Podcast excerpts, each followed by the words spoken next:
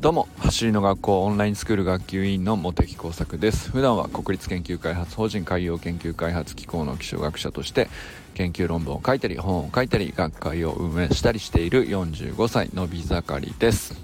この放送はメンバーシップにご登録くださっている皆様の提供のおかげでお送りしております。砂塚さん周平さん大久保さんいつもありがとうございます。大好きです。メンバーシップは月額1000円で設定しておりまして走りの学校のボランティアとしていつも無料でね支えてくださっている方々への差し入れとして使うという趣旨で行っておりますので応援してくださる方はよかったらご登録の方よろしくお願いします。さあ今日なんですけども生き方の多様性が大きい手段を選ぶ価値っていうことについてね考えてみたいなと思います。まあ、走りの学校のことを僕はそうだと思っているっていう。もうあの最初からね、えー、結論は決まっているんですけど、まあ、なんでそんなことを、まあ、何度も繰り返して思うかっていうのもねうんまあなんだろうな。なんいろんな言い方どういう風にしても、うん、繰り返して同じこと言ってるんだけどやっぱり残しておきたいなって思うんですよね。で、えー、昨日はねその山本健太さんについてちょっと話したんですよね。うんと香川県あ香川大学の付属の小学校坂出小学校っていうところの小学校の教員だった方なんですけれども3月をもって退職されて、え4月からですね走りの学校の、ま正式な社員として、えこれからね走り革命理論を広げていくという立場になったわけですね。まあ 新入社員なんですけど。でもね、まあ、事実上これまでの1年間もう圧倒的なこう何て言うんでしょうね無償の労力を持ってねあの支えてこられた方なのでまあなんかなんて言うんでしょうね。もう同志に近い感じなんですよね。でまあでもそんな山本健太さんがあの正式な社員になってでまあその社員になる上でのいろんなね、引き継ぎもあれば、えー、その小学校を辞めるっていうことも大変なことなんで小学校の方でも退職の上での引き継ぎもあったでしょうしで、まあ、新入社員として走りの学校に正式に参画するってなったらいろんな責任も伴うんで、まあ、いろんな、ね、事業に対して、あのー、まあいろんなね引き継ぎもあるでしょう。でなんかそういうのをあのとにかく何て言うのかな。もう膨大な量をやっているんですけど、まあ、それをね一つ一つ潰していくというかまあなんか気が遠くなる量をね 引き継いでるんだろうなと。あの渡すものも受け取るものも両方ねえー、本当に大変な負荷がかかっている時期だろうと思うんですけど。で、まあ、そこからすごく僕は深く学ぶことばっかりだなという話をね昨日はしたんですけど。でそういうことと立ち会えるっていうのはあの立ち会えることで学びになるっていうのは、えー、まあワードに直すと、えー、ソーシャルラーニングっていう言葉が実はあって、まあ、それに相当していることを僕はやってるんだなっていうことをね、まあ、昨日話したんですよね。で、えー、まあ、ソーシャルラーニングっていうのは要するに結局そのどっちが教える側どっちが教わる側っていう、まあ、従来の確一的なもう固定化したねまあ、形態を決めた状態での学習方法というかあのそういうものとは違いますよと。まあ、ソーシャルっていうと、まあ、SNS がを使うことが前提みたいになってるけど、まあ、必ずしもそうとも限らなくて別に SNS 使おうがオフラインでもオンラインでも関係なくて結局何が本質かって言ったら多様な価値観の多様な立場の人々が互いにこうまあ一つの目的のもとに参加してであのいろんなことその目的を達成するためにはどうすればいいのかっていうことを学ぶし教えるしでどっちがその教師でもなくどっちが生徒でもなく互いにね対等な立場でそうですね目的オリエンティッドっていうのか、まあ、そこに向かってまあ、いわゆるベンチャー企業っていうのは、ままそもそもそのソーシャルラーニングを行う集団だったんでしょうね。っていうふうにもなんか昨日喋ってて思ったんですけどでまあなるほどなと。あのでそういう状態での学習っていうのは本当に何て言うか身になるというか何て言うか形式的な知識で終わっていたら目的が達成できないのでやっぱ本当に腹落ちするまで、えー、て言うか繰り返したり実際に手を動かしたり失敗したり、えー、失敗して人に何て言うか迷惑をかけたりとかねそのき迷惑をかけたことによって気まずい思いをするとかあのーでそれを、えっと、自分の点数がいい悪いじゃなくて組織全体とか集団全体として背負うとかなんかそんなことまで、えー、体験して初めて学びなんですよね。そこまでひっくるめて学びなわけじゃないですか。もうだから深さが全然違うんですよね。だからそのもうなんか次元がやっぱりソーシャルラーニングっていうものでの学びっていうのは単純にその公式を覚えて、えー、自分が使えるようにどれぐらいになったのかの習得度でまあ100点満点中、ね、最初は30点になったのが50点70点90点になりましたみたいなそういう自分だけの話とは全く別次元の話だなと思ってですね。やっぱりでどっちがねこれから先僕らにとって大事なことなのかっつったらもうなんか答えは明らかだなと改めて思ったんですよね。でまあそういう時に結局その言い換えるとそのまあその集団の中でねソーシャルラーニングっていうのは行われるわけなんですけどどんな集団を選ぶかにかかってくるしどんなそのまあ、選んだ集団をどういうふうにまたさらにねいろんな人に入ってきてもらったりとか入れ替わり立ち替わりね出てくこともあるだろうしはい、新しく入ってくる人もいるだろうしっていう中でどんな集団になっていくことがあのより良い集団なのかより良いっていう基準価値基準は要するに学びが深くなるということでもありその個々人にとっては。で、えー、まあ走り学校っていう組織からすればもちろんねあの非営利ではなくて営利組織でもあるので、まあ、収益が当然なければあの継続できませんのであの何ていうか健全なね収益もきちんと上げてということも達成しながらあのまあだからその学びが深くなるということと収益が上がるということがちゃんとイコールでなきゃいけないということだと思うんですよね。でそれがさらに、えーとまあ、お客さんにとしてサービスを受けたいと気づいてくれる人がちゃんと適切にマッチングされたりとかまあそういう人たちが、うんとより満足度高いサービスと感じてもらえるように進化していくとか。まあそんなことがね、あのー、全てあの一致したところになんかなんていうか納得感があるというかみんなの集団全体としての納得感があるというか、まあ、そこにどうやって向かっていくかっていうことをうんまあソーシャルラーニングをしているわけなんですよね僕も健太さんもそうだし、えー、なんだったらね別にそのボランティアで手伝っていなくても一生徒としてオンラインスクール生徒としてやっている人たちもあの決してただの生徒ではなくてやっぱりトレーニングを実際やってみてくださっているというだけでうんその姿だけで僕らに教えてくれていることっていうのは明らかにあるんですよね。で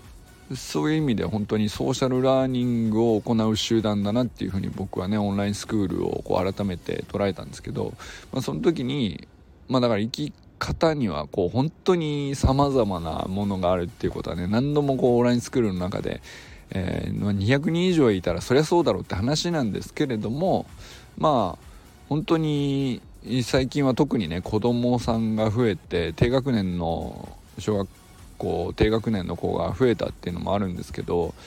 まあ、そういう人たちの中でもじゃあ同じ低学年だからっつってひ一括りにできるかっつったら全然そうじゃないしね。その地域にもよるし住んでいる環境にもよるし都会なのか田舎なのかもよるじゃないですか。あるいはそのお父さんお母さんの仕事の関係上どの時間帯がねその子にとって一緒にね楽しく練習できる時間なのかとかも全然違うし頻度も違うしとかっていうことがねあのー、ほんとバラバラなんですよ。でそれが普通今までのこう学びの場っていうのは大体統一した条件のもとに統一した条件を前提とした状態のところに先生がやってきてっていうでこういう風にやれば成績が上がりますよ。タイムが速くなりますよ。っていう形だったと思うんですけどそこを、うんと、揃えていないところに僕はものすごい大きな価値をやっぱり感じるんですよね。だからそのまあ大げさに言うと その生き方の多様性だなって思うんですよね。多様性がとにかくうん僕が今までいろんな集団に所属してきましたけどまあそれ趣味でも仕事でもなんだろうな、まあ、地域社会でもいる何でもいいんですけどまあどれを思い起こしてもこんなにね、多様性の高い集団っていうのは僕はね所属した記憶がなくてでそれがこう圧倒的に大きいところに、まあ、気づいたら所属していたって感じですけどね僕の場合はね。その最初走りの学校っていうのができた時は、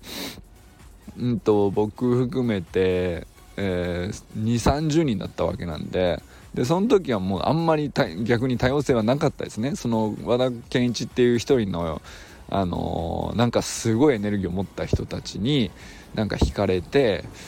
じゃあ走り本当に速くなんだなっていうことにうんまあある種の根拠を感じて信じて、えー、まあ、ついていったっていう感じに近いですよね。まあだから僕らはゼロ規制ってそれを呼んでるんですけどそのメンバーの時はなんか結構みんな同じ目標の人が多かったし大体ね他の球技をやっていてあの陸上については詳しくないんだけどあでもこんな分かりやすい方法があって自分で自主トレでもちゃんとやり方が分かるんだっていう風な。で何て言うかある種のうんとまあオンライン上の部活みたいなあ状態ですね。あの週1回でもここの陸上部に来てくれれば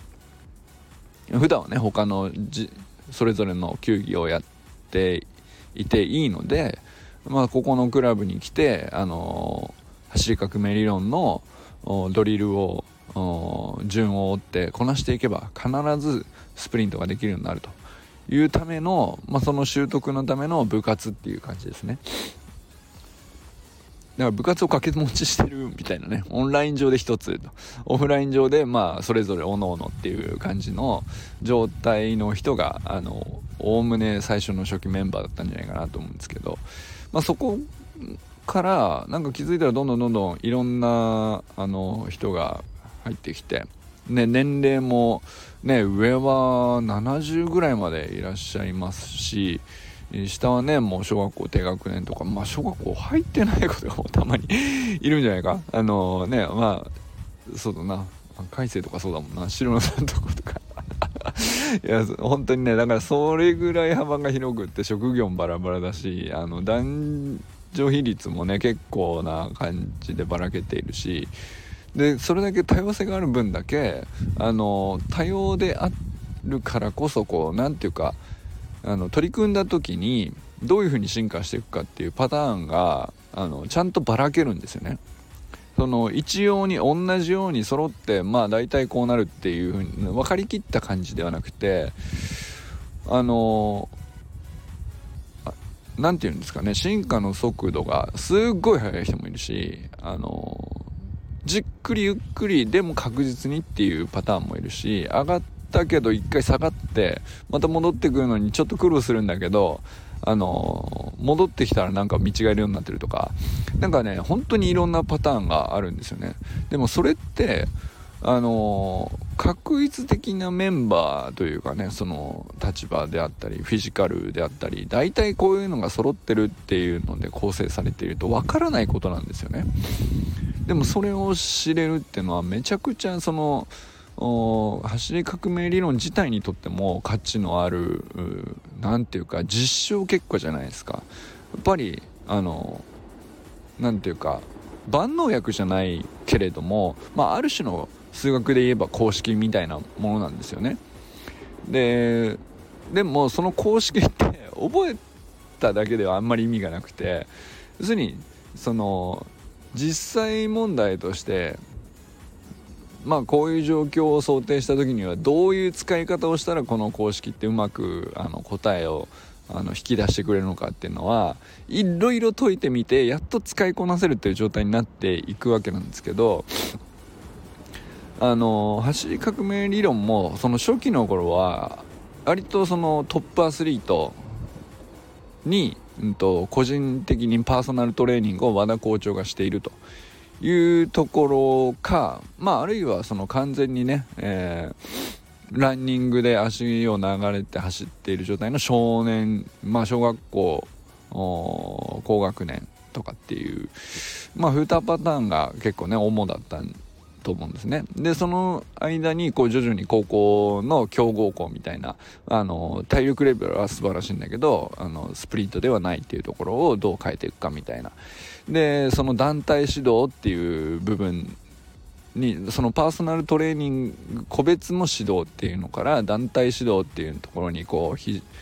あのパターンが増えていってでこういうふうに団体に対してもこういうふうに伝えていけばあの確実にスプリントになっていくみたいなあのパターンが増えてででも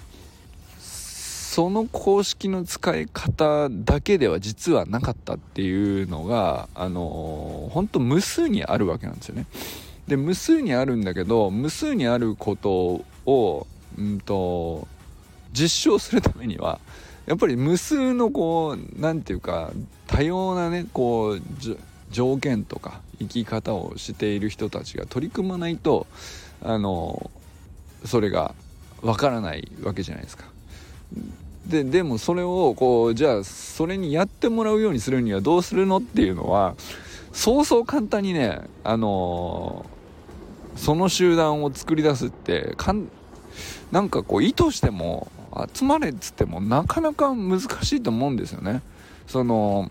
例えば広告打ってあの素晴らしい理論なので来てくださいと。取り組んでくださいと。ぜひ信じてやりましょうみたいなことを言ったとして集まったとして、えー、まあ、たくさんの人が、あのー、集まったとしてもですねやっぱりある1回だけのその何て言うか告知であったりとかうんと一つの何て言うかな。打ち出し方で集まってきた人っていうのは大体その同じような目的だったり同じような、あのー、条件下であったり同じようなうーんそうだな、うんと、その練習頻度をこなせる人たちとかフィジカルレベルも大体似たり寄ったりになってるっていうだから一つ一つのイベントに対してはやっぱりそういう風になりやすいんですよね。なんですけど何ていうかオンラインスクールはあの気づいたらあんまりその何て言うのかな広告とか告示とかそういうのじゃなくてあの講習会練習会から来ましたみたいな人もいるし YouTube を見てきましたみたいな人もいるし、えー、校長とかまあね、あの宇佐美君とか戸川君とかあのパーソナルトレーニングを受けて、えー、その何て言うか保管としてねあの普段のトレーニングのガイダンスも欲しいのでっていう感じで、えー、来てくださったかと思いますし何ていうかね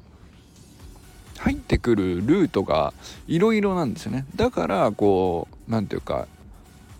いろんな多様なあの状況の多様な生き方の人たちがあのいい感じでね ばらけた状態で集まってきてでも目的はあのかなりの部分を共有してるっていう状態になるからこそなんか本当にねあの互いにこういろいろ話していて、うん、やっぱり学びがこんなに深くなるっていうのはやっぱりそういうところに根っこがあるんじゃないのかなと。思ったっていうのがね、まあ、昨日その健太さんを例に出しましたけど、まあ、健太さんみたいにねその小学校の先生で子供たちに体育でねいろんなことを教えている中でも走り方だけはなんかちゃんと教えられてないぞみたいななんかそういうモチベーションの人も現れてしまいには社員になってあのそんなことまであるんだってなると本当に何て言うかあの学びでは済まされないぐらいのあのすごい価値だと思うんですよね。そんなとこに所属できるっていうだけでも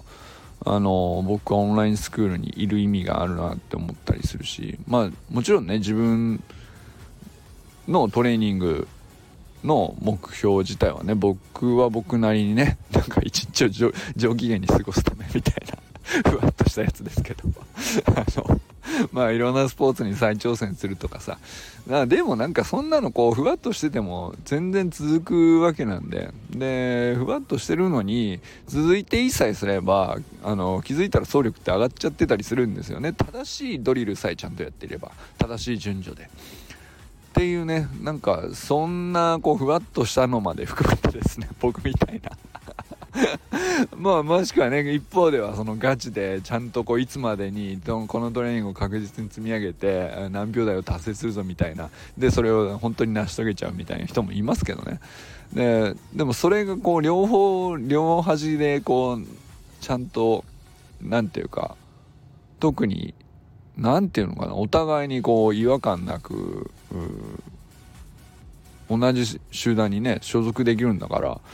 こんなことが起こるのかっていうのはね改めて驚きますよね。でもね本当にこれからうんと走のスポーツとかまあ走りだけじゃなくていろんな球技でもそういう風な集団にになっていくことが絶対ねこれから先求められていくだろうなと僕は思ったりするんですよね。あのそれはもう本当にスポーツ趣味のスポーツとかだけじゃなくてねあのまあ学校の部活だとかあの学校外のクラブ活動だとか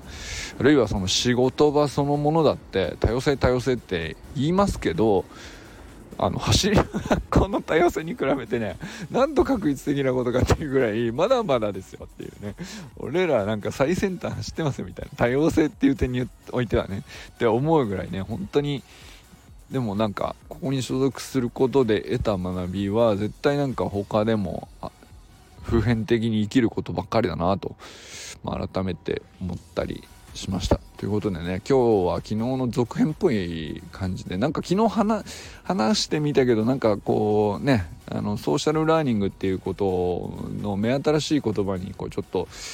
おおと思って調べたことでなんか知って嬉しかったから喋ってみたみたいなこうちょっと浅い話になっちゃったかもしれないけどなんか喋りきれなかったことをもうちょっとね、えーと走りの学校の実情実態に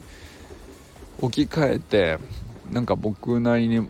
なんかあのもう少し喋ってみたかったっていうことが今日の話なんですけどね。なんかひょっとしたらまた明日も喋るかもしれないっていうぐらい。なんかねいくらでもいけるなっていうね。本当にでもだからこそのその支えている運営側のメンバーもね本当に多様なんですよね。あの多様じゃなかったら逆にその支えれないと思うんですよね。その事業として手の種類もあのそれぞれ特徴が違うものをサービスとして、えー、販売しているわけだし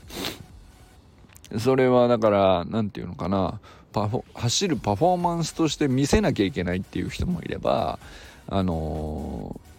そこじゃなくてあのデータを集めてどう解釈するかみたいなまあ恵美先生みたいなね。あのそういう研究的な立場の人も絶対に必要だし一方でそのいろんなサービスがあるっていうことはそれをどう連携させるかみたいなことをちゃんと考えなきゃいけないとかあのインストラクターさんとしてちゃんと活躍していただくためにはどういう方、ね、あの報酬とかもあるでしょうし、ね、そんな調整とかそのアスリートだけが集まってたら絶対できないわけじゃないですか。でなんかでもそこがあの本当に多様な人が自然と集まっているからこそあの運営側にもね運営側もだか確率的だったらこうはなってないはずなんですよね。うん、だからそこも含めてなんですけどやっぱり、うん、すごいある種ね先進的な組織組織づくりというかあの集団に所属しているんだなっていうふうに僕は今日から思うことにします。ということで今日はね生き方の多様性が大きい手段を選ぶ価値は本当に高いなということをね走りの学校を今ねまあちょっと引いた目で客観的に見た事実として、まあ、多様性が高いことは確かだと思うので、まあ、それは改めて僕の中ですごく価値が深い。な価値が高い。それはなぜかって言ったらソーシャルラーニングの学びそのものがねあのそのまま実現されるしその学びの深さがすごく深いっていうことが実際に起こるっていう自然に起こるんですね。無理に起こしてるわけじゃないっていうか意図してすらいないっていうかね。なんかそこがすごいよね、うん、ということでこれからも最高のスプリントライフを楽しんでいきましょう。 vamos。